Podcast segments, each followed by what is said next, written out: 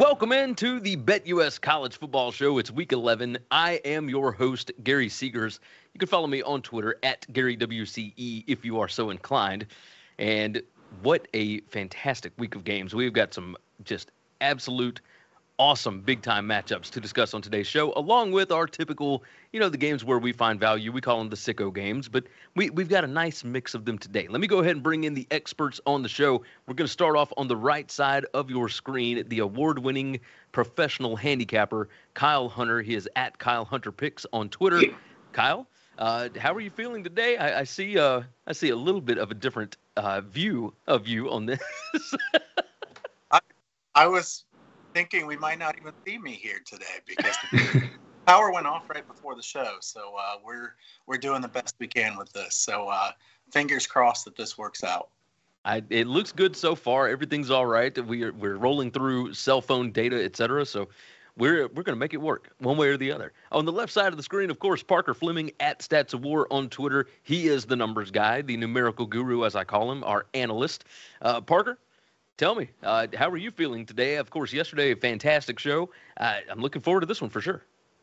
I love the kind of shows, Gary, where afterwards all three of us text each other and we're like, dude, that was actually pretty fun. We liked that one. And yesterday I felt like it was a good show. Felt like we were just hanging out talking football. So um, excited to get into some of these games today. Ex- enjoyed watching some MAC last night. And uh, yeah, there's there's uh, just uh, some very fun matchups. I think we're going to disagree on on some of these that we don't have plays on, and that's going to be really fun. So um, should be a should be a good show today too. Most certainly. Let me go ahead and tell everybody first off, uh, go ahead and like the video if you would. That certainly helps us out as far as all the background computing stuff that helps us out with the YouTube algorithm, whatever all of that means. Uh, the like button certainly helps. It also helps when you subscribe to the show. Uh, you can jump into the chat along with that. Uh, the chat is subscriber only, but inside of that chat, you can toss in your questions for the Q and A at the end of the show. We do that each and every time out, and that is every Tuesday and Wednesday at 1 p.m. Eastern Time. That's when we go live. So, of course, subscribing, hitting that notification bell there on YouTube will help you do that. Um, along with that, there is the podcast as well. You can grab the Bet US Football Show on any of your favorite podcast apps. On Apple and Spotify, I know that you can rate us, and I would highly recommend that you go ahead and rate us five stars because, hey, that would be helping us out. You know, we come on here, we do this. You guys get to consume the product for free. Uh, all we ask is that you like the videos and subscribe on YouTube and on the podcast feed and leave some reviews. That uh, doesn't take a lot of time. I would certainly appreciate it, and I know the other guys will as well.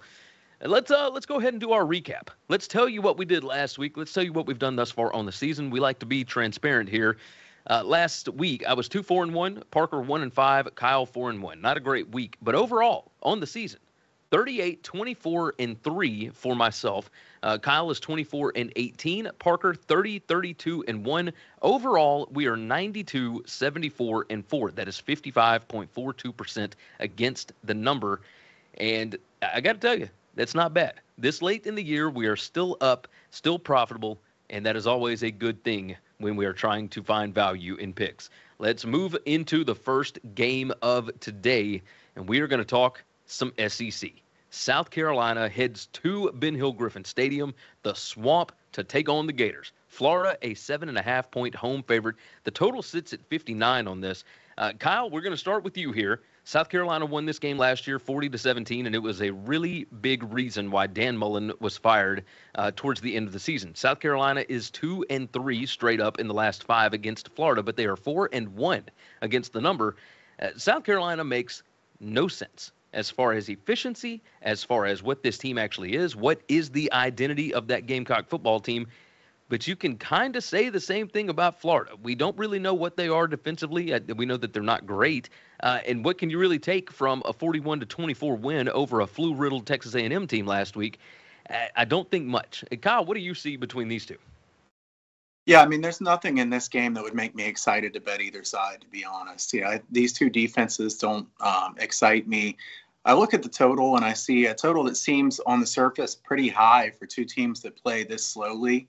But I think it makes sense when you look at the the breakdown of uh, success that both of the run games should have. Both of these rushing defenses have been very weak all year. Um, I think that this, in general, this Florida defense has underperformed even the lowest expectations. Uh, you know, I, I, expected Toney to do a good job with them. I still think he's a good defensive coordinator. Um, hasn't worked out so far this year. And then South Carolina's defense, I mean, they've been gashed many times as well. Uh, you never know what you're going to get out of Spencer Rattler. Uh, you could pretty much say the same thing about Richardson. I mean, obviously his upside's really high, but uh, very inconsistent. Uh, the only thing I could bet in this game would be an over. I don't love the over here in this one, but uh, it's hard for me to get to a side here. It does make sense. The total opened at 59. It is still sitting at 59 here. Uh, Parker, you know, when I look at this, South Carolina does defend what Florida does best, but at the same time, uh, Florida on defense, uh, they they don't really defend anybody well. Their defense is number 104 in passing explosive rate allowed. Uh, South Carolina is number 22 in that metric over the last five weeks, number 35 in PPA per passing offense, and and that of course requires you to uh, maybe believe a little bit in Spencer Rattler. I don't I don't know that I necessarily do that. Uh, the defense for Florida is number 121 in PPA per drive over the last five weeks. And when you look at these numbers, they beat Missouri by seven. They beat South Florida by three. They beat Utah by three. Uh, those are the wins, you know, at home. Uh, they haven't beaten anybody by more than a touchdown other than Texas A&M, who was missing about 20 dudes last week. So, uh, not sure exactly what to make of this, but I'm I'm curious your thoughts here. I definitely like betting Florida as an underdog more than I like betting Florida as a favorite, especially the season, that kind of quit factor. Um, but man, I don't want to touch South Carolina with a 10 foot pole, and I'll tell you why. I said it a little bit last week about the Missouri game. On the merits, you might want to think one way, but South Carolina is so erratic in kind of every other facet of the game besides the down to down business of moving the football that I, I, really just don't have a good read on them. Um, I have this projected as Florida by four. But you look at South Carolina, they had a negative net success rate against Vanderbilt last week. They were up three turnovers and they still won by what? That's um, 11 points. So it's a 11, two score yeah. win. They were up three turnovers against a very bad, very bad Vanderbilt team. Guys, they had 12 penalties for 116 yards against Vanderbilt, too. Like just a really weird game that like any other competent football team probably would have beaten South Carolina there, but because it's Vanderbilt, it's Vanderbilt. So this game smells to me. Um, I'm a little bit worried about it. Uh, kind of interesting profiles on both sides. Uh, South Carolina 85th in EPA per pass, 41st in EPA per rush. Florida much worse against the rush, 84th EPA per pass, 119th EPA per rush. If we flip that on the other side, South Carolina's defense has been pretty okay against the pass. They're 28th, but they're 118th in EPA per rush. Guys, when we see a big split like that, what do we think? Selection, right? and so I really think that their pass defense has not been challenged as much just because their run defense has been so bad. Florida run defense really good or run offense really good, fifth in EPA per rush, but 75th in success rate. So they they're really relying on on a couple big plays to do some work and then not, you know, just staying ahead of schedule otherwise. So it'll be interesting to see if Florida can do anything in the pass game um, from kind of a matchup standpoint. You also think that the last couple of games here are going to test the mettle of Florida's kind of culture and integrity, um, not like moral integrity, but you know, as as a football team, as an infrastructure, which is one of the reasons they hired Billy uh, Napier. Uh, so we'll kind of see how what they what their kind of in, in intensity factor is down the stretch here. Um, but overall, from a from a betting spot, man, I'm very very nervous about this game.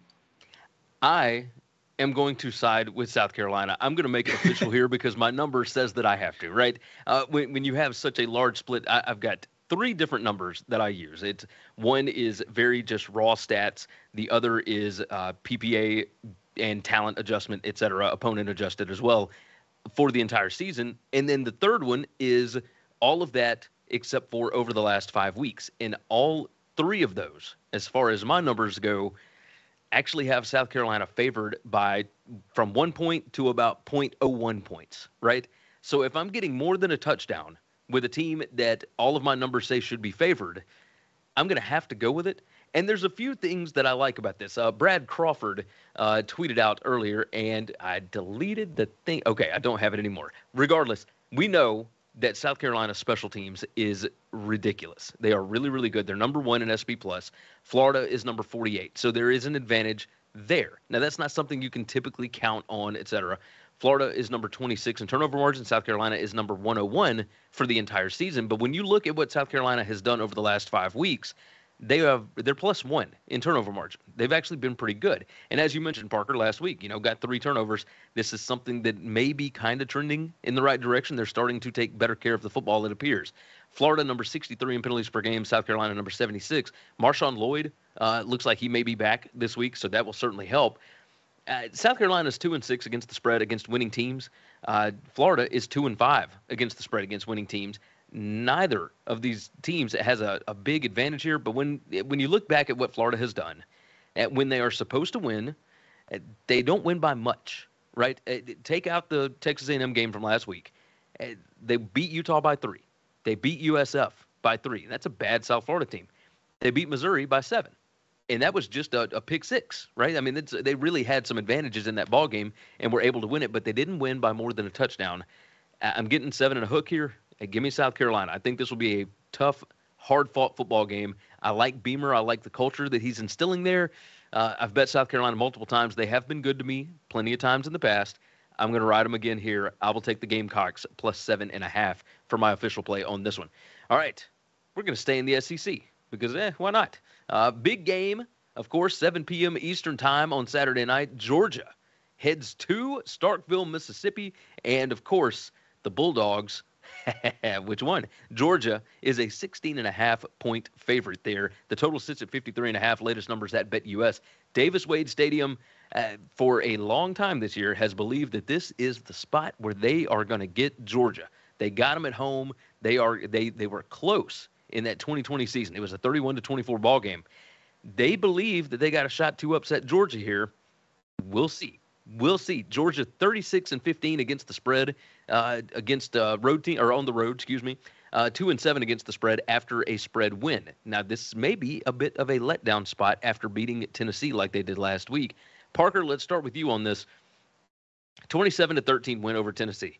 There's nothing that you can take statistically that would lead you to believe that Mississippi State could win this ball game other than it is a huge home ball game for Mississippi State and it is a letdown spot for Georgia. What do you see between these two ball teams? Yeah, I think that the the the problem with handicapping Georgia this year is just like the do we care factor is so hard to predict or like the are we going to play 60 full minutes of football?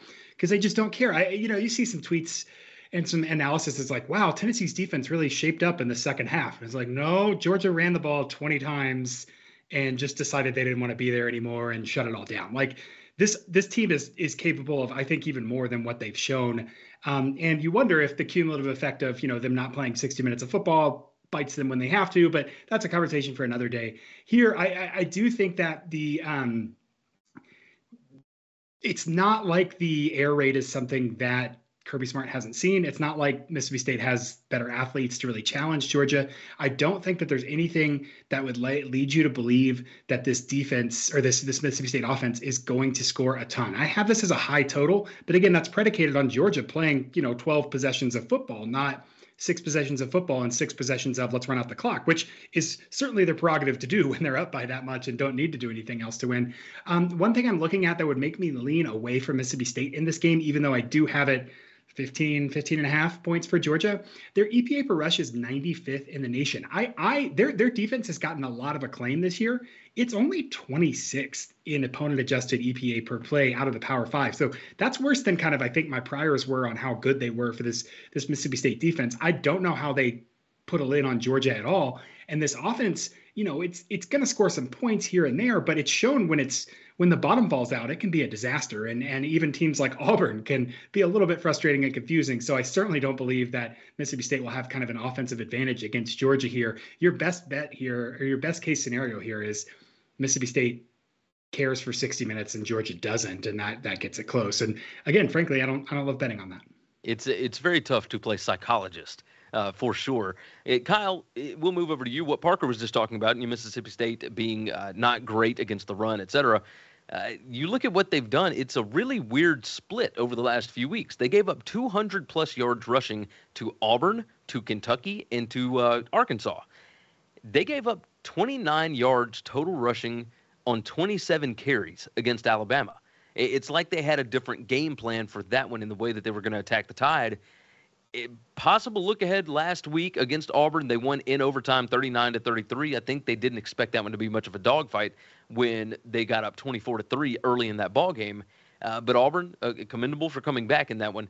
Uh, State, you know, might have been looking a little bit ahead to Georgia. They might have a different game plan this round because, of course, we've talked about Zach Arnett multiple times.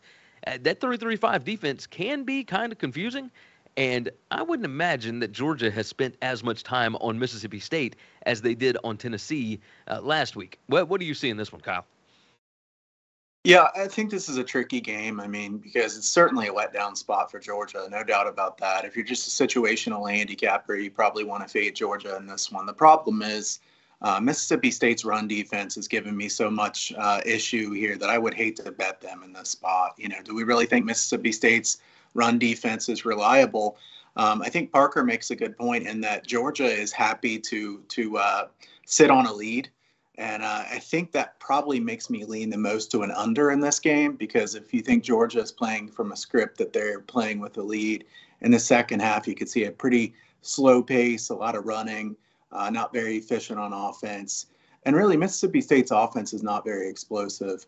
Uh, they're they're not a bad offense, but not known for explosive plays, certainly. So uh, you have one defense that's really good, clearly in Georgia, and then Mississippi State has been disappointing on defense to me. Uh, you know, I, I'll, I'll, be honest. I had a lot of notes ready for this, and I'm kind of just going on the fly. So I'm a little bit frustrated. I don't have all my notes spent a lot of time doing, but going from what's in my head right here. So uh, I think that in general, Mississippi State's defense. Uh, I think Arnett's a good defensive coordinator. I thought they'd be better than this this year, though. So uh, I think they're good against the pass. Probably not good against the run. Not good enough against the run. Uh, Georgia's too talented for me to bet Mississippi State here, even though the spot would uh, suggest you probably should. Yeah, I think uh, this feels like a, a stay away kind of game. And, and of course, we do not have an official play on this one. Uh, but you start to dive into some of these other things. You know, we, we talked about eh, State's defense maybe not as good as we thought, but they're still doing a pretty good job of keeping opponents out of the end zone, right? They they have kept the uh, points per scoring opportunity down. They're number 28 in the country over the last five weeks. In that, uh, Georgia's offense is number three there. As far as Mississippi State's offense, number 99 in points per scoring opportunity over the last five. Georgia's defense is number five. So there are big time advantages for Georgia here, but situationally not ideal. Uh, this. If how about this? If Georgia wants to lay it on, then they absolutely can. Uh, but we've seen multiple times this year that that sometimes they are not all that interested. Uh, I will tell you. I will tell you this. I was a little surprised. The ESPN strength of schedule is Georgia number 75 and Mississippi State number five. I don't know that I agree with those numbers, but at the same time, it is something to uh, pay attention to. Uh, Neil jumped in, just said, uh, "Fade Georgia, they're not covering." So we'll see. Maybe we need to trust Neil. Someone's going to cut that out of context, Gary, and they're going to plaster your face on a motivation video of you saying "Fade Georgia." I love it. Just have me framed all over Athens. I, I, could understand it. So yes, no official play from us. Uh, I don't even know that we've necessarily got leans other than situationally Mississippi State makes sense. But again, if Georgia wants to put it on them, uh, they absolutely can, and they they probably will. So we'll move ahead to some Pac-12 action, and we've got a big one, a big one in Eugene, Oregon, Autzen Stadium. The Oregon Ducks hosting the Washington Huskies. And over the past few years, this one has certainly become uh, a bit of a rivalry. I will say. It was already a rivalry, but it became even more so uh, when Jimmy Lake was the coach at Washington and all of his comments about recruiting, et cetera, the type of players that they recruit. Uh, this has become a bit testy. Uh, Oregon is a 13 and a half point favorite here. The total is 72 and a half. Latest numbers at BetUS. It's 7 p.m. Eastern time on Fox. Oregon won last year 26 to 16. This looks like a completely different Oregon team this year. Washington is 2 14 and 1 against the spread in the last 17 against Oregon. Definitely not good. Washington 0 5 against the number in their last 5. Oregon is 6 and 0 against the spread at home. Kyle, I want to start with you here. Uh, Michael Penix, even in very intense weather last week in Seattle, still threw for nearly 300 yards in a 24 21 win over Oregon State. Uh, you look at what Washington is doing, they're number 18 in passing success offense against Oregon, who's number 98. uh, on defense. Oregon is number two in points per scoring opportunity. Washington is number 12. Like there's a lot of things here that would lean you to believe that Washington, with that offense, could stay in it against a, eh, we'll call it subpar Oregon defense. But man, this thing's in Autzen.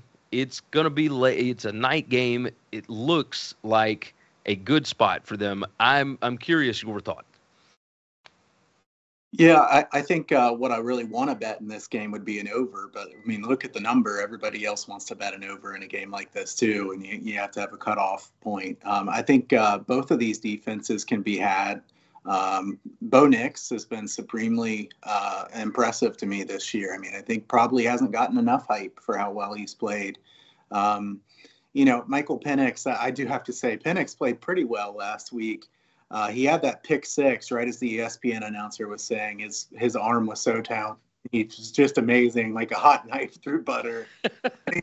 pick six right the the the announcer jinx certainly hit him. But uh, uh, I think I think Washington, uh, you know, last year you said Oregon's nothing like last year's team. Yeah, Washington's nothing like last year's team either. So uh, you know, if you you look at last year's meeting uh, to prepare you any any way for this game, then you're doing it the wrong way here. Uh, completely different teams. I think Oregon's success on offense, uh, you know, Nix and then uh, Dillingham uh, have both been very impressive. I would say that in general, this is a you know Washington team uh, that that I don't trust quite as much as I trust Oregon. I think Washington's defense is a little bit worse, and uh, Washington doesn't have a, a, great run game, so it puts quite a bit on Penix, in my opinion. So um, I would tend to lean toward uh, laying the points here with the Ducks if I had to do something. Like I said, I'd really like to take an over, and if this game starts out a little bit lower scoring, I could see a live over being a good uh, opportunity because I do think there will be plenty of points here. Most certainly, yeah. But looking at where it opened at 69 and a half, all the way up to 72 and a half, and it's only Wednesday. So I can only imagine this thing will go higher and higher. And uh, yeah, if we do get a slow start, yeah, I could certainly see a live over being the play there. Uh, Parker, we'll move over to you. Uh, Oregon's offensive line, number one in havoc allowed over the last five weeks. They're only passing the ball 42% of the time. That's number 103 in the country. Uh, their rushing success rate is number two in the country. Washington's defense is number 117. It is quite obvious that Oregon will be able to score on this Husky defense. Uh, and just like Kyle mentioned, this is a completely different Bo Nix that we've got this year 73% completion percentage, 22 touchdowns, five picks, 2,500 yards. I mean, he's been unbelievable. Uh, but at the same time, if you look at these two teams, it's it's kind of carbon copies. Uh, one appears to be much better than the other, but uh, you got two teams with a great offense and bad defenses. Uh, just bottom line, what what do you see in the numbers with these two? This game looks a lot to me like the Oregon UCLA game, which I think that UCLA um, actually did a little better than the score there. Oregon, you know, stole possession with an onside kick, and UCLA kicked a couple field goals. But generally, um, UCLA moved the ball pretty well against Oregon in that game. Oregon's offense is just flying death machine against bad defenses, and UCLA has a bad defense. Um, my, my prior here was actually that Oregon has a Oregon has a pretty bad defense, and they've struggled. But actually, when your opponent adjusts it, um, Oregon's defense is 46 in the Power Five. Washington's is 58. This defense is legitimately not good, um, and the point totals I think are a little bit deceptive. They're averaging. Um, allowing 26.9 you look at their last five games they gave up 21 21 uh, the last two, but then 39 to Arizona, 45 to Arizona State, 40 to UCLA. I mean, when they're confronted with even a competent offense, it seems like they really, really crumble. They're 115th in unadjusted EPA per play. Um, what I what I also am worried about is they're much worse against the pass than the rush. They're 86th in EPA per rush allowed, but they're 123rd in EPA per pass allowed. Um, they are 81st in quality possession rate allowed, Washington is, but they're 17th in starting field position. That means that they are putting you back against your side of the field and still letting you march down with impunity. 123rd in finishing drives, 4.89 points per Eckel there. So this Washington defense really is not going to be able to put up very much against this Oregon team. Oregon, I think, and I hate this, I hate that this is part of the game. Oregon is thinking about what it's going to take for them to jump in the playoff rankings to make sure that they get it right. They're one loss right here. There's going to be some finagling. Um, they have a common opponent with Tennessee, who's going to be other other other team. I think that they're going to score just just a ton, just absurd. I think they want to win every game by 50 points for those style measures, um, and and I really think that they'll be able to score. I'm worried about Washington's ability to one play turnover free ball and two finish drives at the rate that Oregon's going to finish drives. Oregon's allowing the fourth best starting field position, 25.4 yards uh, yard line, and Washington is 75th in starting field position. That alone means Washington's going to have to rush down the field uh, and march down the field and score on long drives that, that makes me very worried against an Oregon defense that I think is underrated just because uh, when you account for opponent and kind of game state, they've, they've been a little better than those numbers suggest. So I like Oregon. I like Oregon at home, winning big. They are um, 4 0 against the spread at home here. This is a Pac 12 opponent that is severely flawed. I think Oregon's the more complete team. Dan Lanning crushing the Auburn, uh, Auburn rumors and, uh, and winning by, by double digits. Give me the Ducks at home. I like it. I like it a lot. We're going to make it official. Parker riding with the Ducks minus 13 and a half. Hey, you're getting that hook underneath two touchdowns. I could certainly, certainly understand it. So uh, we'll roll along. Let me go ahead and remind everybody to like the video if you would so kindly. That helps us out a whole lot as far as algorithms and whatever, all the smart sound and stuff that helps quite a bit. Make sure that you are subscribed to the show and hit that notification bell. It lets you know when we go live. That's every Tuesday and Wednesday at 1 p.m. Eastern Time. If you can't catch the show live, you can always, of course, go back and watch the replay, which you should do for yesterday's show if uh, if you have not already done so. Don't stop this video. Keep watching live, but. Uh, certainly go back afterwards and make sure that you get caught up on what we discussed on yesterday's show as well. along with that, um, let's see. Oh, the podcast, of course, uh, Apple Podcast, Spotify, the Bet US Football Show. It's the college football show and the NFL show, both in one feed. Very easy to do. Make sure that you are subscribed there. Now, I have a note here that I need to go through, and we have a new promotion going on at Bet US. Before we dive into the next game, let me tell you this Thanksgiving is a time of togetherness and gratitude. Here at BetUS, we're thankful to all customers, new and old, and as such, we would like to offer you a chance to win two turkey feasts with all the trimmings for two lucky BetUS members via a scavenger hunt.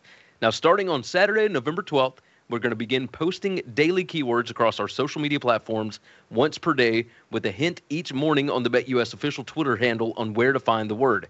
BetUS members will need to collect all five words in order to qualify for the free giveaway that's valued at a total of $1,000. The five words need to be DM'd to us on the BetUS official on Twitter um, on the 16th of November, and the winner will be announced on the 17th of November. If you're not already a BetUS member, make sure that you sign up, uh, and you will get, uh, let's see, with one of our mini bonus offers. There we go. All right, BetUS. It's where the game begins. There's a link in the description for this thing.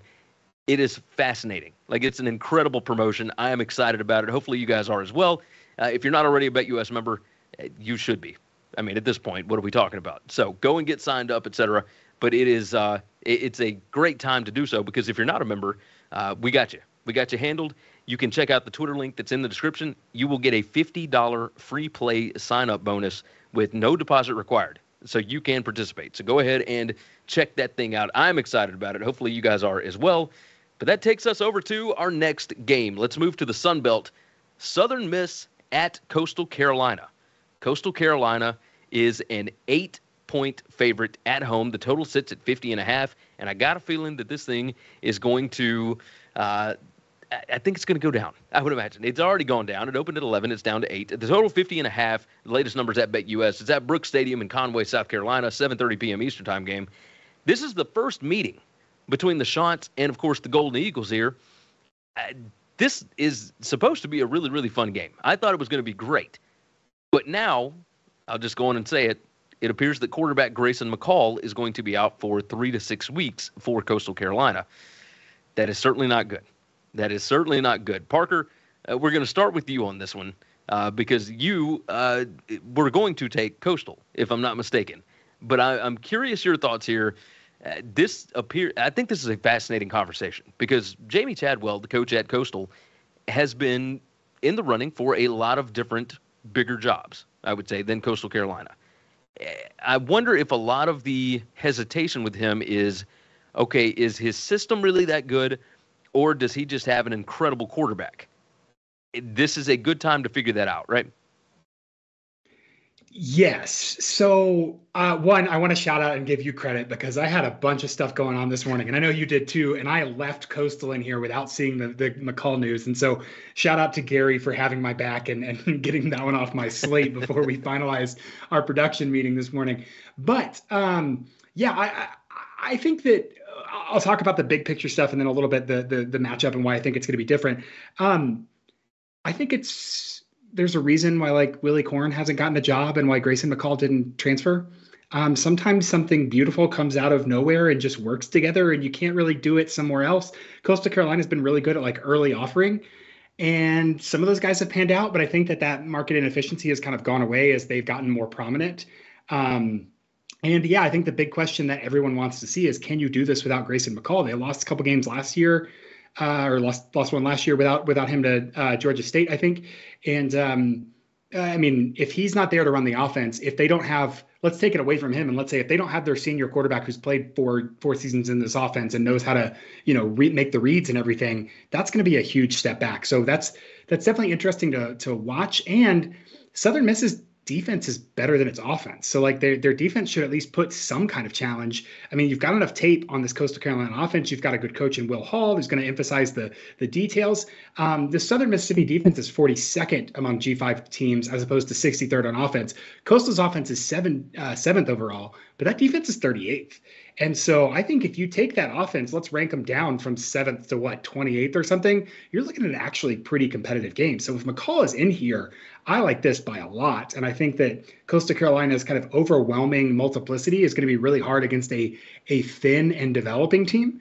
Um, again, we talked about you want to get good at one thing. Southern Miss has gotten good at defense, even though I think Coach Hall would prefer that they were good at offense first, um, and, and kind of building up. And, and, and, and so kind of that depth is really an issue, but they're 13th in EPA per pass allowed compared to Coastal Carolina's third EPA per pass. So that's like strength on strength. You bring that quarterback down some, this game could get pretty murky here. Um, when it was, you know, eight or above, I, I really was interested in, in, Coastal Carolina at full strength here. I think that they uh, have shown the ability to just separate from lesser teams. But with with McCall hurt, um, this this game is something I, I, I got to stay away from. Yeah, it does make sense. Kyle, I, I got to bring you in here, especially to look at the total on this. Uh, it, it opened at 54 and a half. Now without McCall, it's down to 50 and a half. Uh, but these two teams are are just vastly different. Southern Miss number one in the country in plays per game. Coastal Carolina is number 127.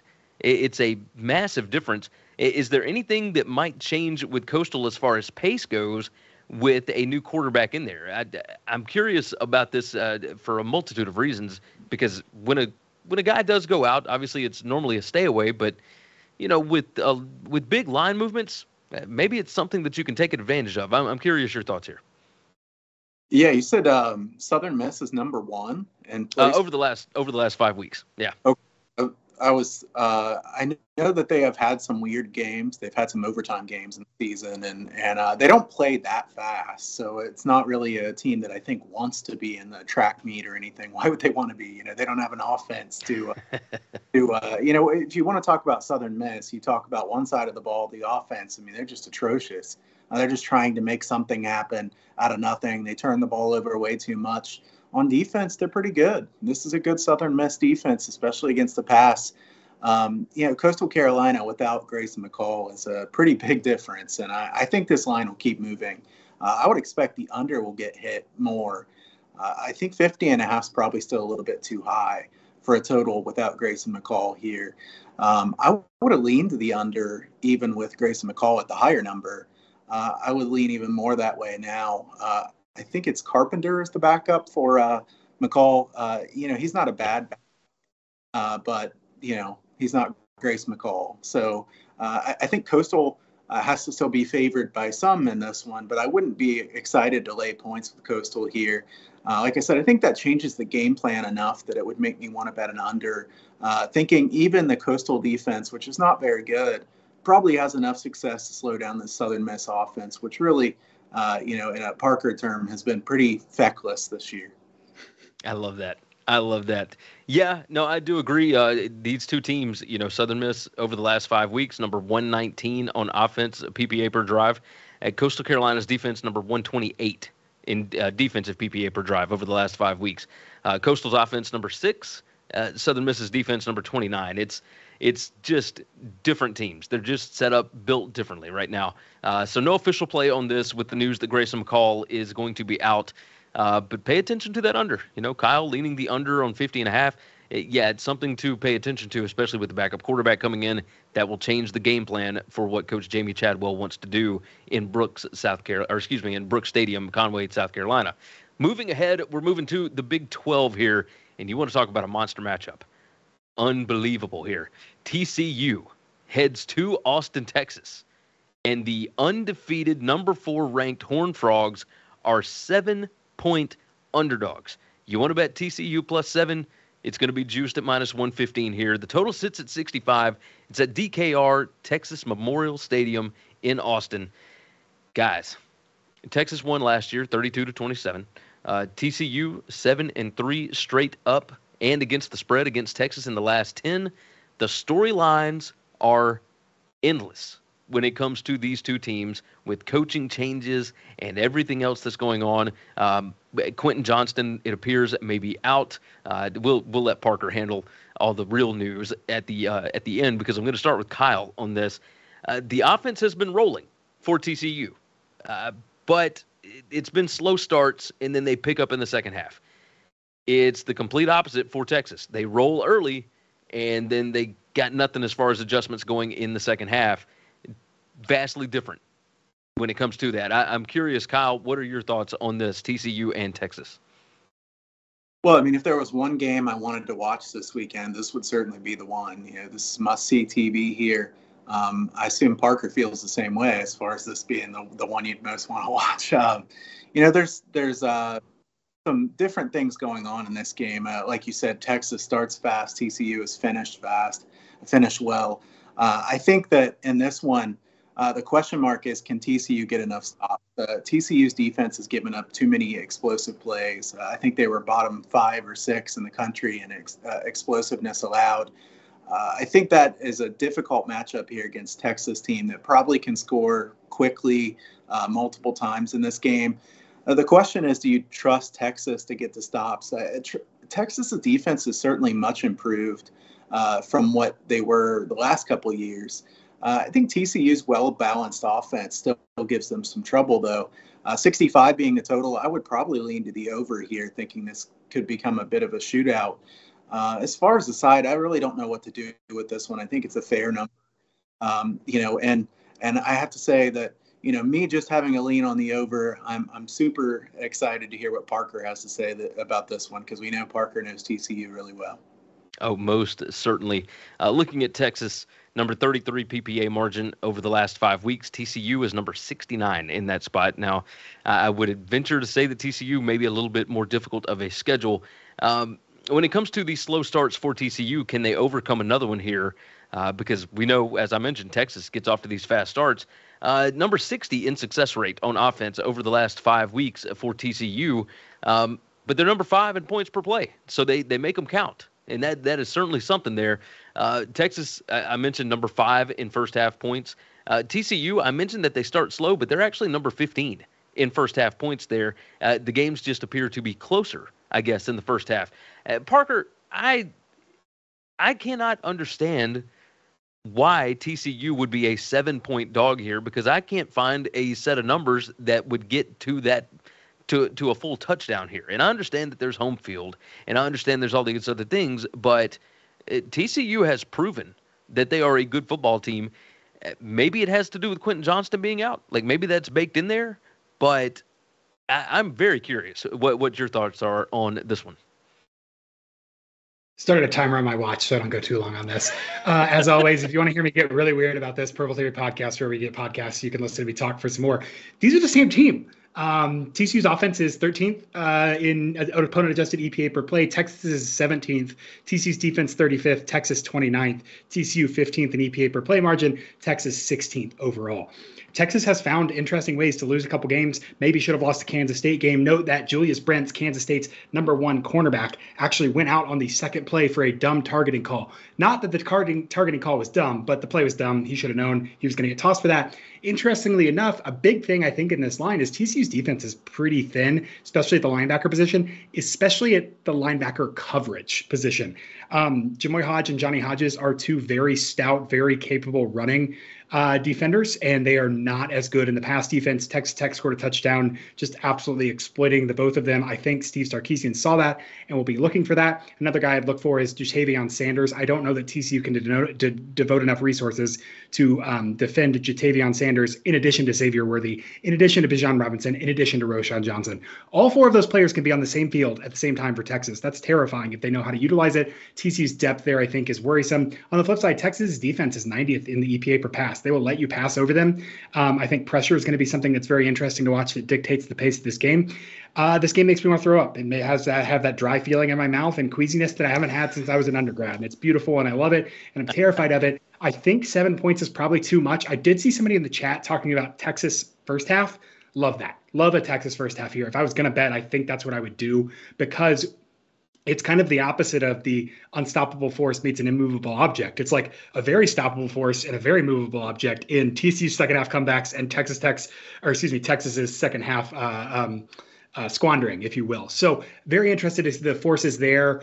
Um, I, I I think the big deal will be can TCU dig. Will TCU dig a big enough hole that they can't get out of? We'll see this week, especially getting winners back in the second half. But him out in the first half, Texas could score an absolute ton against this defense, especially being down. Um, Texas A&M wide receiver Shad Banks will be starting at linebacker for TCU um, in the first half this weekend, which will certainly be something. Um, that's 223. That was way too long. Sorry, I'm very, very nervous about this game. I would lean uh, Texas first half is is probably my smart betting advice there. I will I will jump in here and say that you did not mention the former Horned Frogs head coach a single time, and that appears to be one of the big storylines. Uh, I will take advantage of that. No worries. Uh, so Gary Patterson, of course, was the head coach at TCU last season. He is now a special assistant to the head coach. He kind of helps with the defensive game planning, et cetera, at Texas now. And uh, this, uh, for whatever reason, has taken on on Twitter and whatever other college football universe there might be. He, a lot of people seem to believe that because he is now at Texas, he is fired up at TCU and he wants to get back at them, and that's why the line is a touchdown, etc. And I don't buy it uh, because I think that those TCU players would like to beat him just as much as he would like to beat them. So I don't think that narrative or that storyline has anything to do with what the number is. I'm uh, Parker. I cannot wait to watch this thing. You and I, I'm sure, will be texting through uh, quite a bit of it. But yes, this is this is an interesting game for certain. Let me go Can ahead. I clarify for just for betting purposes something I forgot to say there? Quentin Johnston evidently didn't feel great in the Texas Tech game and held himself out, but should be good to go this week. That was kind of a we think we can win this game without potentially injuring our guy sort of situation. But when he's out, that TCU offense is very bad. But I expect him to play this weekend. Most certainly. I like that. All right. Uh, no official plays on that one. Um, lean to TCU. Uh, I like what Parker was saying. Texas first half. Uh, probably play a live Texas, uh, or excuse me, TCU second half. That appears to be the way that I would roll with that. We do have two more games, and we have uh, quite a few picks on these two games. Uh, but first, let me remind you to go ahead and like the video. We're almost up to 100 likes. You guys know that that's our number. We like to get to 100 at least. And uh, and then if we can go past that, get 150, 200, whatever it is, we'll figure it out. If you haven't already, go ahead and toss your uh, comments, your questions into the chat, and we will curate all that for a Q&A at the end of the show, as we always do. Any games that we have not discussed, etc., or that we did not discuss on yesterday's Q&A or yesterday's show, uh, you can toss in there, and we will do our best to give you an opinion on it. Uh, any games that we haven't discussed are the ones where you know, we didn't find the most value, or it's not, you know, one of the biggest, uh, I guess, television games or the biggest hype games of the weekend. So, um, like the video, subscribe to the channel, uh, go back and watch yesterday's show if you've not already, and let's go ahead and dive into the next game. We are moving to the ACC.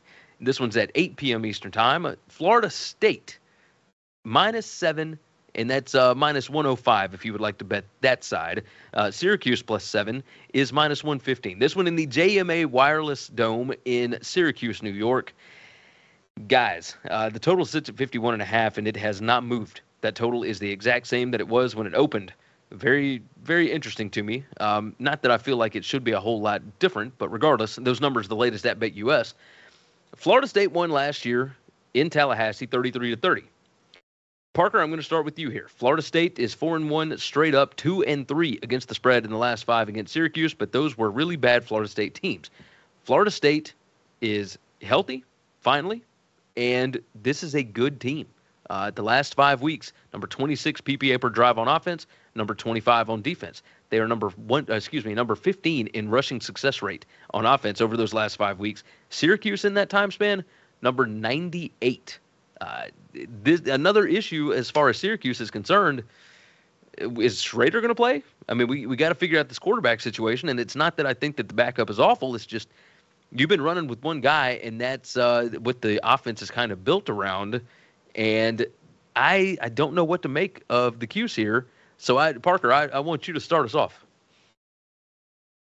Uh, Florida State's good. Like they're an actually good football team. I think last year um, I was talking about them as kind of, you know, they were they were pretty good at the normal business of football, like down to down. But then they, you know, special teams and some big negative plays really made them, uh, you know, s- explain why their record was worse than their efficiency. But guys, they're tenth in uh, offensive EPA per play, opponent adjusted, seventh in defensive rank, fifth in uh, in EPA per play margin out of the Power Five teams. They are legitimately good. Mike Norvell has gotten them out of the uh, offensive line hole, which I think is just really hard to do to dig out of that development wise, and they're getting that. So Jordan Travis is not running for his life anymore. They're 14th in EPA per pass, 73rd in EPA per rush. That rushing um, deficiency would worry me uh, because Florida State is sixth in quality possession rate, but for 114th in points per quality possession. They don't finish those very well. I think that's related to their rushing struggles. Here comes Syracuse's defense, 108th in EPA per play uh, allowed rushing this season. Um, they're 41st out of 65 Power Five teams in defense. I think that Florida State will be able to finish drives better than they have against this Syracuse defense. I do not believe that any way, shape, or form the Syracuse offense is um, built to overcome any kind of deficit. If Florida State can score early and often, they're 11th on early downs EPA, 24th on third and fourth down success. I think they can put some distance here that that that uh, the Orange just won't be able to make up. Um, the Syracuse offense is 32nd in EPA per play. Garrett Shrader's fun, but it's a chaos offense. We've known that, and they were beating, you know, Virginia and Purdue with last minute heroics, which is all fun and well for Syracuse fans, but you're beating Virginia and Purdue with last minute uh, heroics. That's not exactly a good sign. 101st in EPA per play, uh, pass, 98th on third and fourth down success. Um, I just don't think there's a recipe for the Orange to score a bunch here. I like Florida State. I think they're coming on strong. I think they're underrated, and um, yeah, I'm gonna go. I'm gonna go with Florida State on the road here. I like them. I like it as well, Kyle. I, I want to go ahead and get you in here. Uh, like like Parker said, Florida State is good. Um, Syracuse number 19 in turnover margin, Florida State number 44. I don't necessarily know that it's going to matter in this spot. Uh, both of these teams not great as far as penalties are concerned. Florida State's number 110, Syracuse number 122. Uh, when you just look at these teams down to down, uh, one of them looks really talented and has shown statistically over the full season that they are a really good team. Syracuse has started the decline. A 19 to 9 loss to Pitt last week uh, was not great. Not great at all. They just they could not do very much on offense, and that was against Pitt. Uh, Florida State and, and what I believe Adam Fuller is doing on defense is, I mean, this is great. This team looks just substantially better than they have in many, many years. Kyle, what do you see in this one? Yeah, I mean, I'm thinking the same thing Parker was in that one. I, Florida State's actually good. You know, they're legitimately a good team. Uh, and I'm not saying that just because of last week. You know, that, that was uh, Miami team that is in horrible shape. But Florida State's been consistently uh, very good here of late. It's not just a one game thing. I think Jordan Travis is still underrated by uh, most people. Uh, has improved his passing. He's an excellent runner. I think Florida State has really solid balance on offense that they haven't had in the past. And I think the defense, which was a big weakness in the past, you know, this is a top three defense in the ACC. Uh, I believe they're number one in the ACC play and, and yards per play allowed. Uh, and now you're playing against Syracuse, and I, I thought it was interesting when I was trying to look uh, last night for for injury information. I, I read Dino Babers said something like, uh, "We're very sensitive to uh, what's going on with Garrett Shrader, and they don't really want to say anything else. And it's you know a, a very sensitive issue, and it's like okay, so I don't know exactly what that means. Uh, you know, I don't think Garrett Shrader is a great player, but I do think he's better than uh, Del Rio Wilson, I believe was the name of the backup. Yep. Um, this is a uh, Syracuse offense that, I mean, look at how they looked last week against Pitt. Uh, Del Rio Wilson didn't play well in that game, certainly. And, uh, you know, Syracuse defensively, I think they've really fallen off here of late. Uh, Pitt has the tendency to, uh, they get a lead and they, they definitely would be the type that would just kind of run out the clock. Uh, I think Pitt could have won that game by more. This is a Syracuse defensive line that really has been badly banged by injuries. Uh, I think Florida State can take advantage of that. Um, I'm a little bit nervous that there's so much agreement in this one, but uh, I, I, like Florida State in this one. I think uh, laying the points here is the way to go. I think they're, they're just uh, two different classes of teams right here. I agree completely. Uh, we did it last week. It didn't hit for us. We're going back to the well for a unity uh, play, not a lock or whatever. There's no such thing as a lock, as uh, as I believe somebody said in the chat.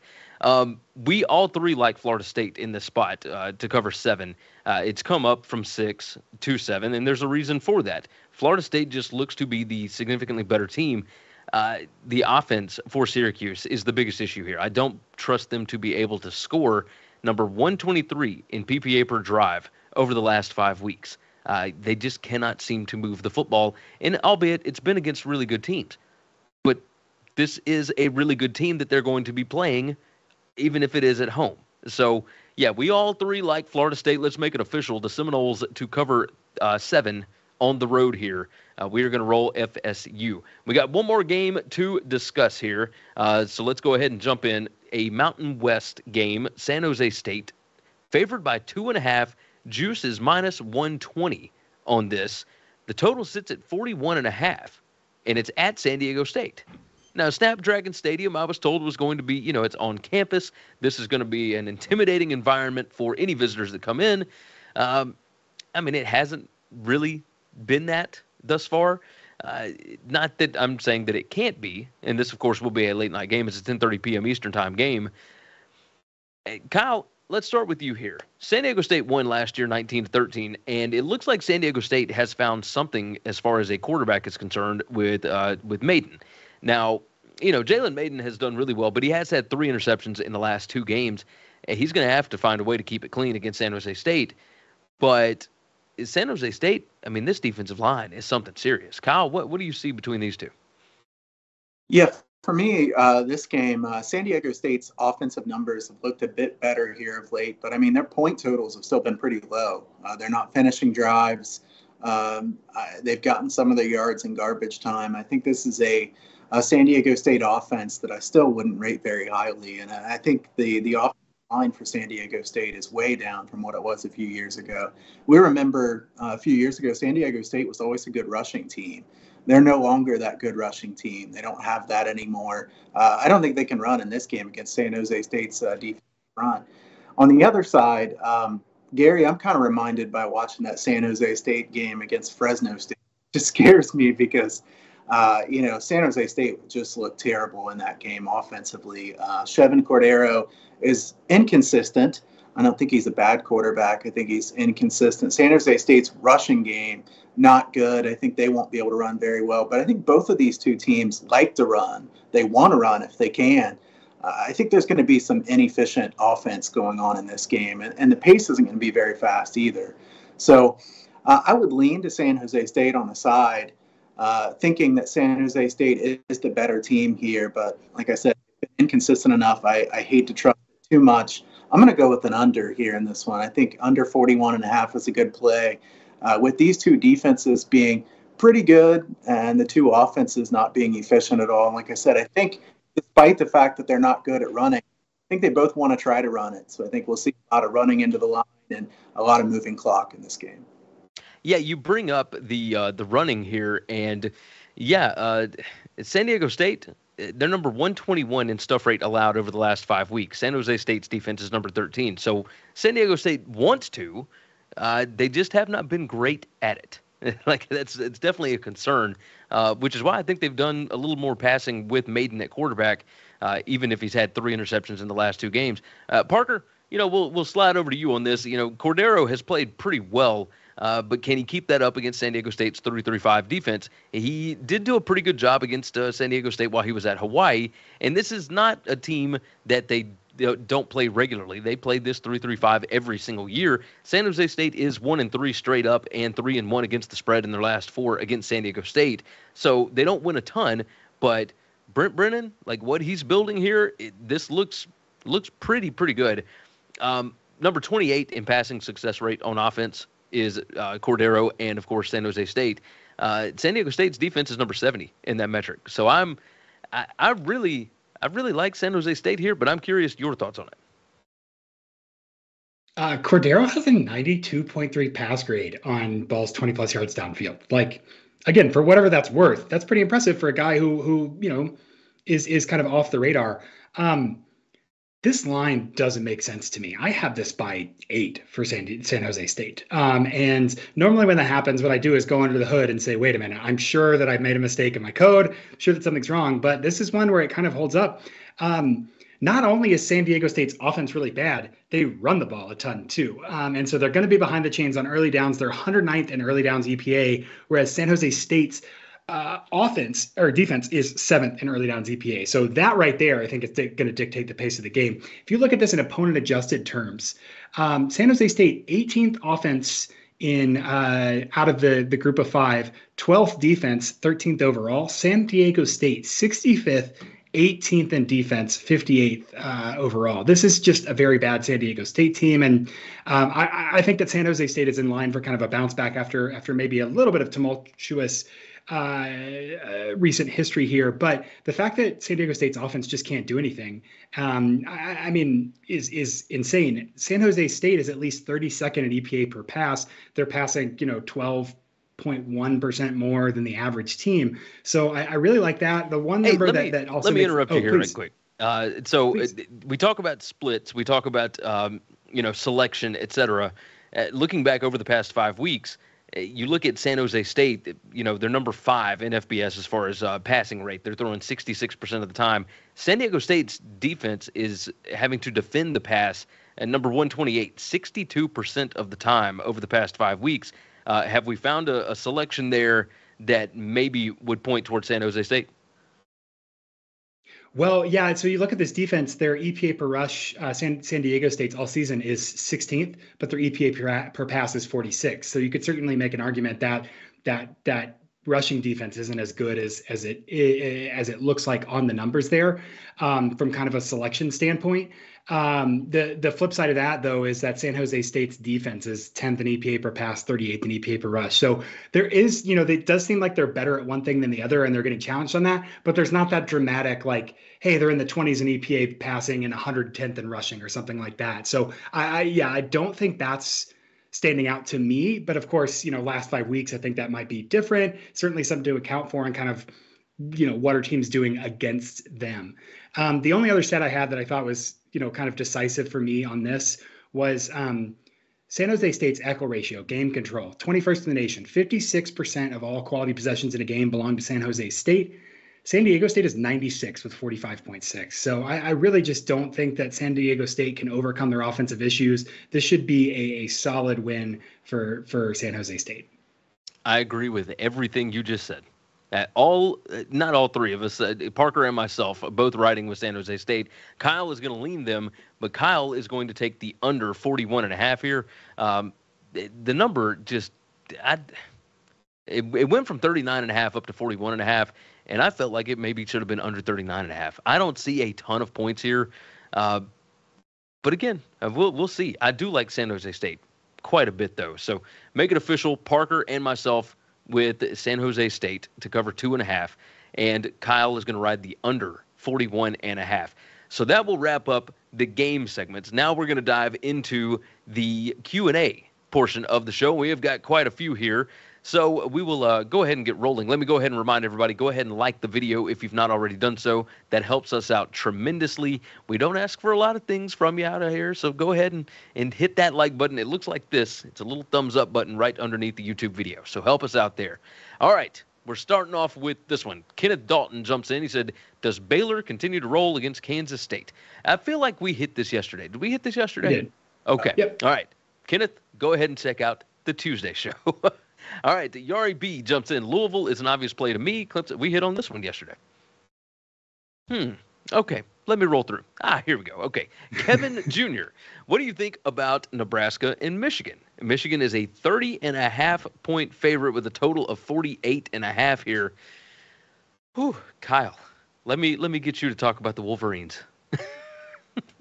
30 and a half point favorite against Nebraska. I mean, just tells you what kind of state that that and it's, you thir- say 30 and a half and I I shake my head, but I also understand, you know, I mean, it makes sense. Uh, Michigan is is happy to run up the score. Uh, they've done that many times in the past. Uh, yeah, Michigan's a really good team, no doubt about that. Harbaugh's done a good job. Uh, they can run the ball so well. They're explosive in the running game. Um, I think uh, wind is in the forecast for this one. Uh, I can't forecast talking like normal, but I, do think there was some wind in the forecast for this one. That's why the total got bet down. Uh, I know that's why there was steam on the under.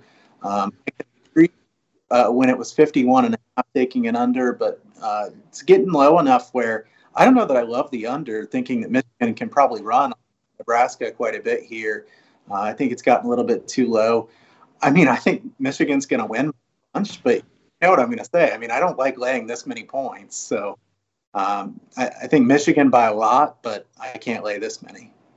I, I, tend to be the same way on this. It's you. You start to play into psychology. Like, are they going to fight for the full 60 minutes, or, you know, uh, do they take their uh, their foot off the pedal at the end of the ball game and, and allow you know garbage time points, et cetera, et cetera. So, yeah, I somebody jumped in with uh, I like Gary's line, et cetera, et cetera. Yeah, I say it all the time. I do. I do. All right. Uh, let me jump in here. Uh, Heath Harrelson, uh, it's a question for me, but uh, I'm not a good answer for this. Uh, Gary, do you think Boise State wins big against Nevada?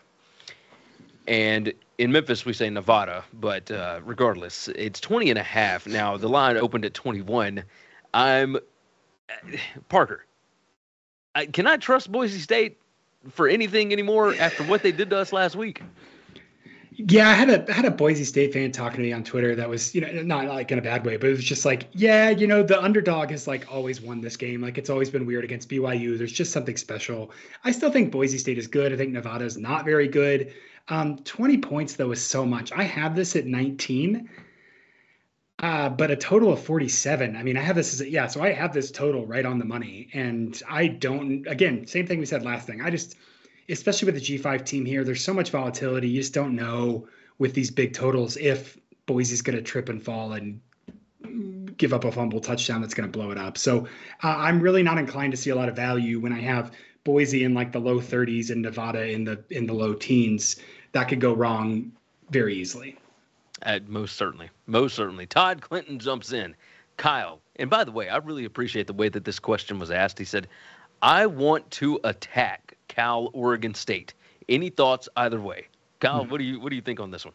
So Oregon State, by the way, 13 and a half point favorite at home. The total is 49. I like how Gary said that right there because I was just about to ask, what is the line here? uh, I, I'm always inclined to to back Cal as an underdog. We've talked about Justin Wilcox as an underdog before, something like 16 and three against the spread as an underdog of seven points or more you know, I don't want to go against that trend here. I, I think Oregon State's clearly the better team. Uh, Oregon State, not really a team to me that would usually run up the score on people. They do play a pretty close game. Uh, yeah, I, I like Cal in that one a decent amount. That does make sense. All right, jumping in, Robert S. Nope, nope, nope. We're going to jump to Roberts in a second. Dominic Jefferson. Does Liberty cover against UConn? Parker, this Hugh Freeze stuff just doesn't make a whole lot of sense with what he's got on that team. Um, I'm curious your thoughts here. Uh, I don't think that Dae Dae Hunter is going to play this weekend. That's a pretty big part of that Liberty offense. Liberty is favored by 14 and a half on the road at UConn, and UConn, I believe, is five and zero against the spread in their last five ball games. I mean, they have been absolutely rolling teams. Um, the total sits at 45 on this. You you got a, a feel on it, Parker? Uh, Liberty or UConn here? Uh, UConn is seventh among FBS teams in terms of actual point differential versus the consensus spread. They're plus 68 points on the season. Liberty is eight. They're plus 67th on the season. I have this modeled at 12 and a half. I see no value in this game. I have no idea. I like it. I like it. Uh, Sorry, that, that game's 14 and a half? 14 and a half. Yeah, I mean, at 14 and a half points with a total of 45, uh, it's hard for me to not lean to dog, dog right? I mean, I, have looked at the trends angles very many times. Uh, it, it's hard to not take an underdog of 14 and a half points with a total of 45. And, you know, I, I think Parker said a couple weeks ago, UConn is just kind of normal bad at this point. Maybe even normal bad's a little bit too low to say. Mean, you know, Mora's done a really good job with this UConn team. Now, I'm very hesitant to bet against Liberty, but – uh, you know, Liberty laying that many points with that low of a total would concern me. Uh, especially without the you know the running back there. So, yeah, uh, definitely a spot for the dog. Uh, especially with Liberty coming off of maybe the biggest win that they've had in a very long time, of maybe a little bit of a letdown spot. So, you know, big win at Arkansas last week. You got UConn sitting there in the weeds, waiting to go on Hugh Freeze. All right, Robert S jumps in. What do you think about North Carolina and Wake Forest? Uh, now, this one is a very interesting one to me. Um, Wake is a three and a half point, yeah, still three and a half point favorite. The total at 78. Uh, Kyle, let me toss this one your way um, because this it, it looks like it's going to be two uh, really good offenses, but man, Wake Forest has turned the football over, I believe, 10 times. Uh, no, no, no, no, 11 times in the past three weeks. Um, it's been bad. Obviously, eight of them against Louisville, but like it didn't get a whole lot better last week against NC State. Uh, they had three interceptions last week. Uh, what what do you see in this one, Kyle? Before I, I made any of my numbers, and before I looked at the lines, you know, I see the matchup here and I say I have to bet the over between these two, right? You know, and of course, 78 is the total. Um, I know I still wouldn't want to bet the under. You know, I think this could be a pretty epic shootout. North Carolina has a way of of making games that way. Um, I think I trust Wake Forest uh, defense more, so I would be inclined to lean Wake Forest. But you know, Wake Forest turning the ball over six times in one quarter makes you a bit scared to uh, back Wake Forest too much. I, I, still would lean to the over. Um, I can't personally bet over 78, but that would certainly be my lean. Uh, 78 is not even close to what the total actually ended up last season when it was a 58 to 55 North Carolina win. So yeah, I the over would certainly make sense. I am terrified of this one. I, I, feel like I mean my numbers actually have North Carolina favored by at less than a point, but I don't feel great about it because I, this defense is just atrocious. So, uh, yeah, I I think the over would have to be the play because how can you trust the side here?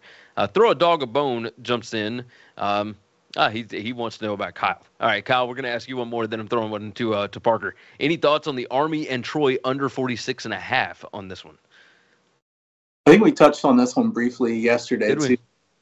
But yeah, I'll just say real quick. I, I, I lean to unders and Troy games all the time. Army plays slow enough. That would be my lean. It's just that Army's defense is weak enough that uh, I, I I can't take under this low of a total unless they're playing another service academy.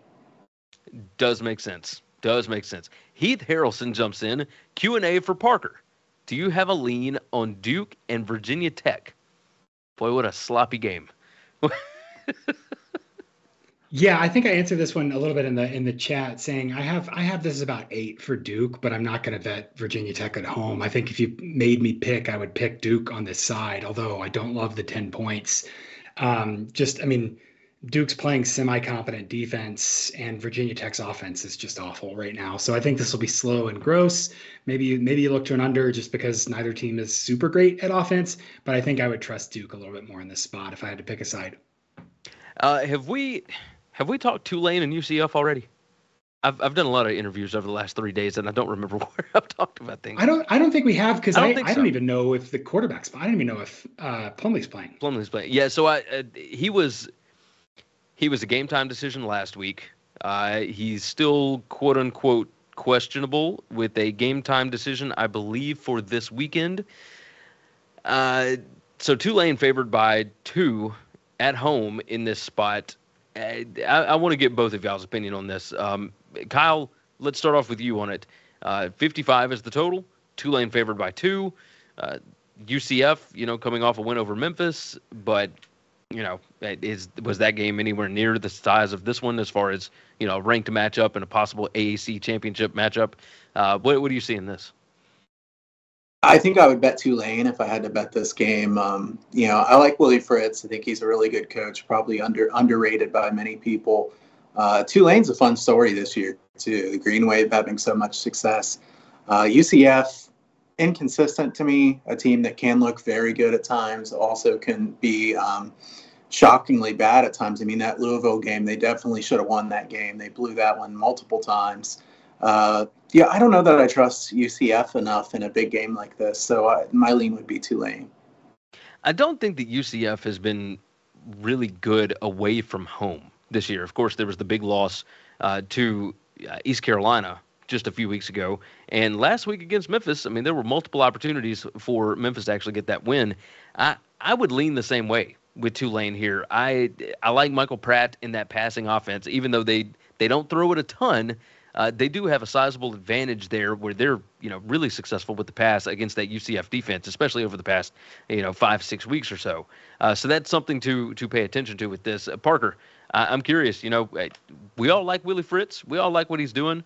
Uh, but does the Gus Bus maybe derail what they're trying to do in New Orleans? Yeah, they definitely. With I mean, Mike Keene let it come back. Like they definitely can be competent there. I certainly think their ceiling comes down. Um, does anybody in the nation really have much better of a win than Tulane at Kansas State? Just considering like G5 P5, that's pretty incredible that they held huge. Deuce Vaughn and Adrian Martinez to that little. And yeah, sure, Kansas State was tanking for Oklahoma, but doesn't matter. Uh, Tulane got the win. That's that's uh, pretty great. Uh, both defenses really, really good on third and fourth down success, and so I think that's interesting to kind of see who can get the early downs shot there. Um, Tulane with a very experienced quarterback as well. Uh, both teams are rushing in the 90s of rush rate over expectation, so I expect this to be a little bit lower paced. Um, Tulane is 12th on opponent adjusted offense, 8th in opponent adjusted defense uh, in the G5. UCF is 11th on offense and 28th on defense. So um, I think that Tulane will be able to score some points. The pacing issue will be really interesting. My number is four, three and a half, three and a half for Tulane. So I would pick Tulane by three and a half uh, at home. I, uh, I echo the concerns about UCF away from home. They do have a full week to plan with Mikey Keene if he's going to play, and Plumlee um, clears uh, concussion protocol. But I think I would lean towards Tulane at home here. I so all three of us certainly would lean Tulane in that one, uh, but maybe not a ton of value. Uh, you know, just just tossing it out there for uh, not Heath, who is uh, mini face God, mini face God. All right, Scott Young comes in with Penn State Maryland thoughts. Kyle, would you like to tackle this one uh, up in Big Ten country? Uh, Penn State's favored by 10 here with a total of 58. It opened at 11 and a half, and the total opened at da, da, da, uh, opened at 57. So the total is going up, and the spread is going down. Well, what do you see in this one? Yeah, I'll, equal as long as the weather uh, is fine. I would I would lean over in this game. I think uh, Maryland's uh, passing attack is better than it looks in recent games. They've had multiple games with really bad wind here of late. Uh, you got to remember those in context because you know you see Maryland didn't score much against Wisconsin. Uh, their game against Michigan State was played in the uh, wind and rain as well. Uh, those kinds of things should be considered because you know if you just go back and say, well, Maryland wasn't very good on offense, it's not giving you a very accurate picture. I think Maryland can score here. Maryland's defense concerns me quite a bit, though. I, I think Maryland gives up plenty of points. Uh, I, I, guess I don't really know who will be quarterback for Penn State here. I don't know that it really matters. I think they'll they'll uh, score either way, but I certainly would lean to the over in this game. I yeah, I like that. I like that. Uh, one thing to pay attention to, by the way, uh, Jarrett, the wide receiver for Maryland, Uh, looks like he's going to be out this weekend. So just just throwing that out. I don't think it's going to make a huge difference. I think that offense can still move, but regardless. Uh, Paul Taylor, the Sailor, he said it might be the most disgusting game on the card, but would love your input on Miami and Georgia Tech. Uh, Parker, this you interact with Sickos Committee a lot. This seems like it might be right up your alley. Uh, how do you feel about the Hurricanes and the Yellow Jackets? Yeah, think about my my life choices to get me here. I'm pretty sure we talked about this one in the Q and A yesterday. I do not remember. Um, I, I don't know why I would ever want to remember that discussion. yeah, I think I said that if you had something to do this weekend and didn't watch this game, I certainly wouldn't hold it against you. Let me pull up my number though. I can say it out loud. Miami GT. I have Georgia Tech favored by two. Good lord. Um, I don't know. That's, don't know. that's enough on that one. We don't need to go any further. Uh, Shannon Fain has a question about a six point teaser. He said uh, Florida State minus uh, half a point and LSU plus three. Sound good? Um, no. One, because there's too much high variance in college football to be playing teasers at any kind of a real um, return on investment uh, number, right? So that that certainly and uh, number one rule in teasers is you do not tease through zero. So you don't want to take LSU plus three on this. Um, yeah, I we're not big fans of teasers on the show. However, uh, I mean, since we are, I guess, uh, doing a BetUS show, I guess we should maybe toss, toss some of those out there. Uh, but as far as like actual, if you're wanting to be serious about getting a good return on investment, um, I would not recommend teasing through zero. Florida State, yeah, that side maybe works, but uh, the other part, eh. I would not recommend the the LSU side of that. Uh, Marcus Fields jumps in. Uh, oh, Gary, what do you think about Wyoming minus eight against Colorado State? Colorado State's defense has actually put up a, a bit of a fight here lately. Um, I want to see what that actual number is here. Da, da, da, all right, yeah, it's up to Wyoming minus nine. My number on this, and I remember this specifically, I've got Wyoming by double digits on this, and I say double digits, it's actually you know a little over ten. Uh, if I had to lean away, I would go Wyoming. I just trust uh, Craig Bohl a little more here. Uh, Jay Norvell does not have the players that he wants for his system right now. So Colorado State doing a good job, you know, playing a little bit slower than typical, and the defense has been, I think, better than expected. But this is still not a very good team, and even though they are at home, I still like Wyoming to be able to get that thing done.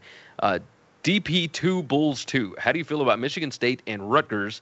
Uh, they have the point total at 40 and a half. I'm thinking over. Kyle, do you have thoughts? I don't like Rutgers overs. Um, it, it's a, it's a really low number. I understand, uh, you know, wanting to take over four half. Uh, does too much scoring with uh, blocked punt touchdowns and defensive stuff that I can't predict. Uh, I, I am not interested in that. I mean, I, am not saying I'd bet under 40 and a half, uh, but I, I, can't bet over with Rutgers. W- would you bet under 41 and a half because it, that's the latest line at BetUS? I, I think I'd pass, to be honest. this doesn't intrigue me from a betting standpoint.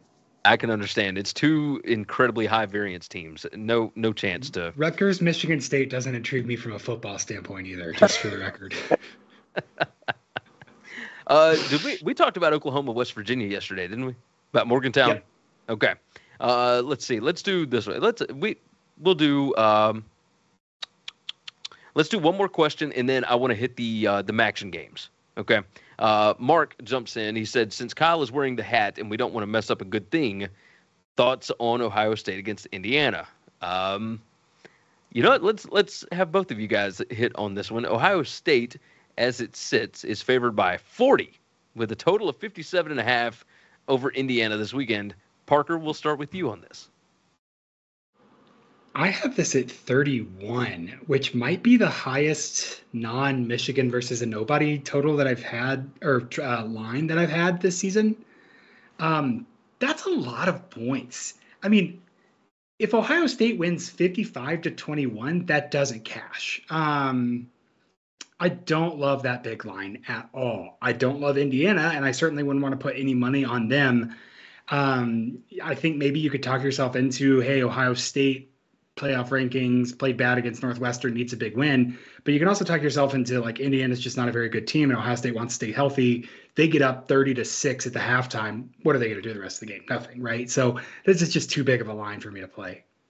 I do know that Indiana still plays at a really, really fast pace. Uh, Kyle, you know, correct me if I'm wrong. If you're going to take Ohio State to win anywhere near 40, wouldn't you have to take an over 57 and a half? Like, doesn't that seem to make the most sense?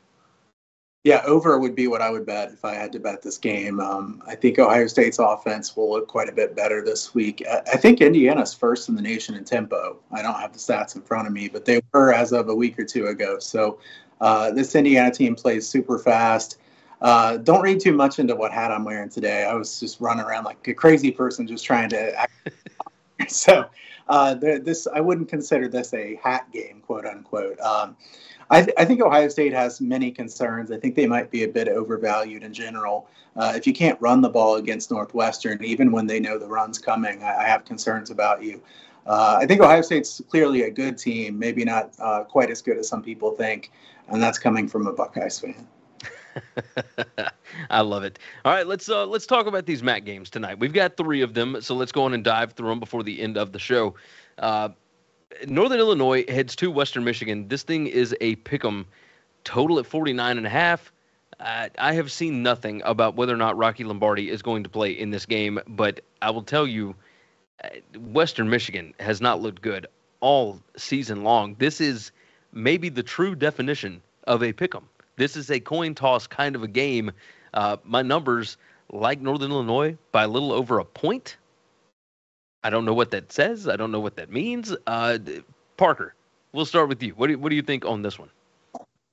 Um, no, uh, no Lombardi news from me. I know I've had that in the past. Um, Western Michigan's a really bad team, man. Holy cow, they're not good at anything. They're 55th in the G5 in offense, 48th in the G5 in defense.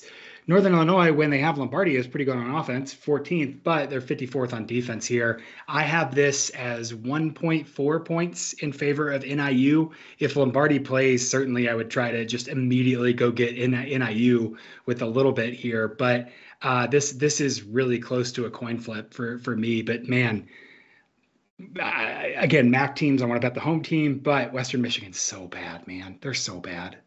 Yeah, I, am I'm, I'm with you, Kyle. Uh, you got a feel on this? I pulled up my other number uh, that's just the the pure stats, and I've got Northern Illinois by 2.93, uh, just on pure stats. So, uh, you you got a feel? I mean, Northern Illinois without Lombardi has been an absolute mess. You know, I, I don't know how you could bet them, but I look at the other side. Uh, Western Michigan's just a straight fade team for me. So I, there's no way I want to bet a side in this game. Um, if Lombardi is playing, I think this is one of those where you sit by your phone, and if you see he's playing, then you you know try to rapid fire bet Northern Illinois as quick as you can because uh, it makes that big of a difference. Let's move on to the next one. Buffalo at Central Michigan. This one also a pick 'em. Uh, the total sits at 54 on that one. I'll go ahead and tell you my pure stats number on that uh, is sitting at let's see, Buffalo minus 1.32. Again, uh, just about to pick them. Central Michigan looked better uh, last week. Buffalo overall has been better, I think, on the season, at least trend wise. Uh, Kyle, let's start with you on this one. Um, I got I got no feel on this. I, I see no value here. I, I, think if I had to bet this, I'd probably bet Buffalo. They've been the more consistent team, in my opinion. So at least I know what I'm going to get out of them. Uh, and you know know what you're going to get is an action. Probably the wrong way to put it, but you know um, these games make very little sense. Uh, I, I, Buffalo would be the side I would take if I had to. Uh, probably lean to the under. And again, as I said yesterday, betting an under in an action game not fun. Uh, but Central Michigan's certainly been. Uh, yeah, these are these totals are, are, very strange for MACtion. Uh, and we understand like there's been wind and, and all kinds of uh, different weather systems moving through the Midwest, et cetera. But, you know, a, a total of 49 and a half, 54 and 56 tonight for MACtion is not the most usual, right? Uh, at, at, least I don't believe so. Parker, what, what do you think on this? Buffalo, it, eh, the more consistent overall team. Um, you know, Kyle mentioned you know what you're going to get from Buffalo, which is a very subjective phrase when it comes to MACtion, but – I I just don't see a ton of value on either side here. Yeah, Buffalo is uh, expected to be negative 25 uh, just by the spread in, in point margin this season, and they're plus 34. That's 12th best in the nation in terms of, you know, being over expected. 59 uh, points total, about six and a half, 6.6 per game. Um, I have them ranked 19th in uh, the G5 and Central Michigan 37th. My number is Buffalo 2.1 plus 2.1. Uh, so I would take Buffalo here if I had to bet this for sure. Um, I have a total of 58 as well. So Buffalo and an over would be my two leans there. But again, that's not a recommendation. I like it. Uh, last MACtion game of the evening Kent State at Bowling Green. Uh, Kent State favored by two and a half on the road. The total sits at 56 on this. I will go ahead and tell you that my number has Bowling Green. Uh, I say my number, one of my numbers has Bowling Green by 1.94, and the other one has Bowling Green by a little over two. So my numbers would say wrong team favored, but even at home, how do you favor Bowling Green over Kent State in that offense? Uh, Kent State has not looked great uh, so far. I I, I would lean certainly towards Bowling Green in this one uh, at home. Uh, they appear to have gotten figured out. They're only one game away from bowl eligibility, which I don't know that I would have ever imagined that with Scot Loeffler as the head coach. But uh, here we are. Uh, Parker, let's toss it over to you on this one Kent State and Bowling Green. I have uh, Kent State uh, by about four points here. Um, I'm very low on Bowling Green. They're they're pretty balanced in run pass splits. Um, but they're also really bad. They're 73rd in rush rate over expected, 105th in EPA per pass, 131st in EPA per rush, despite having some pretty good field position. So that certainly knocks them down as well. They're really bad on third and fourth down defense, where that's where Kent State has kind of struggled. Kent State 47th on early downs EPA, but 64th on third and fourth down. So they've kind of struggled there. I, would pretty strongly favor Kent State. I have Kent State as 36th in the G5 and Bowling Green is 57th. So um, two and a half here. Yeah, I think uh, I, I, think I like Kent State more than I like Bowling Green. I could I could certainly understand that. I like what Sean Lewis is doing at Kent State. Kyle, uh, you got a you got a feel on the Golden Flashes and the Falcons here. What did you say total was in this one currently? Fifty six. Fifty six. Um, you know, I, I probably lean to an over Kent team that I would rather bet overs with than unders. Uh, I'm, I have to say, selfishly, I'm sitting here thinking you said Bowling Green and one more win to be bowl eligible. I'm kind of hoping to get bowl eligible because I'm thinking I would want to bet against them in a bowl game. Uh, just think because uh, it's hard to believe that Bowling Green could be good enough to get into a bowl game. I, you give them credit for winning the games that they have, but I, I don't think they're a very good team. Um, my lean in this game would be the over. I like it. All right that is going to wrap things up for today. Let's go ahead and jump into our best bets, our picks recap, if you will. And we are going to start off on the left side here. Parker, tell us what you got for today. Um, I like Oregon 13 and a half uh, as a favorite. Florida State on the road minus seven against Syracuse, and San Jose State minus two and a half. I am going to ride the Gamecocks of South Carolina plus seven and a half in Ben Hill Griffin Stadium in Gainesville, Florida. I like Florida State to cover seven at Syracuse, and I'll take San Jose State as well. So uh, we've got two that we agree on this go round. Kyle, uh, what do you have this time? I'll take San Jose State and San Diego State under 41 and a half. I will also take Florida State minus seven. Look at that. We've got some uniformity as far as the picks again. Boise State might have bashed us over the head last week, but we are going right back to Florida State this week. All three of us like that one. So hopefully, fingers crossed, that thing is going to hit for us this week. Gentlemen, what a fantastic week of shows. Kyle, I am so glad that you got to make it for this one. Uh, the, the phone screen appears to hold up pretty well. This is not bad. So uh, the next week, we'll get back to the usual situation. Hopefully, your power comes back on very quickly. Uh, yeah, hopefully your power comes back on before next show, Kyle. it, it actually. Uh, the uh, don't forget about the uh, the Turkey Day um, scavenger hunt that is down in the description below. So make sure that you go and check that out. Go back and watch yesterday's show. Any games that we did not discuss or that you would like an opinion on if these lines move, etc., you can always reach out to us on Twitter or you can always reach out to us in the comment section below. Toss in your picks. We want to hear from you guys uh, consistently. I mean, I know that this show is done on Wednesday, but the games aren't until Saturday. We got a whole half of a week of conversation that is still to be had in the comment section. So go ahead and toss that thing in there. Um, with that said, looking through the notes, make sure. Oh, like the video for us if you would. Uh, that helps out quite a bit. Make sure that you are subscribed to the channel and hit the notification bell. Share the show out. Tell your friends about it. And I think that's it. I think that's it. All right. Just going to wrap things up for today. For BetUS, where the game begins. God bless college football, and we'll see you guys again next week.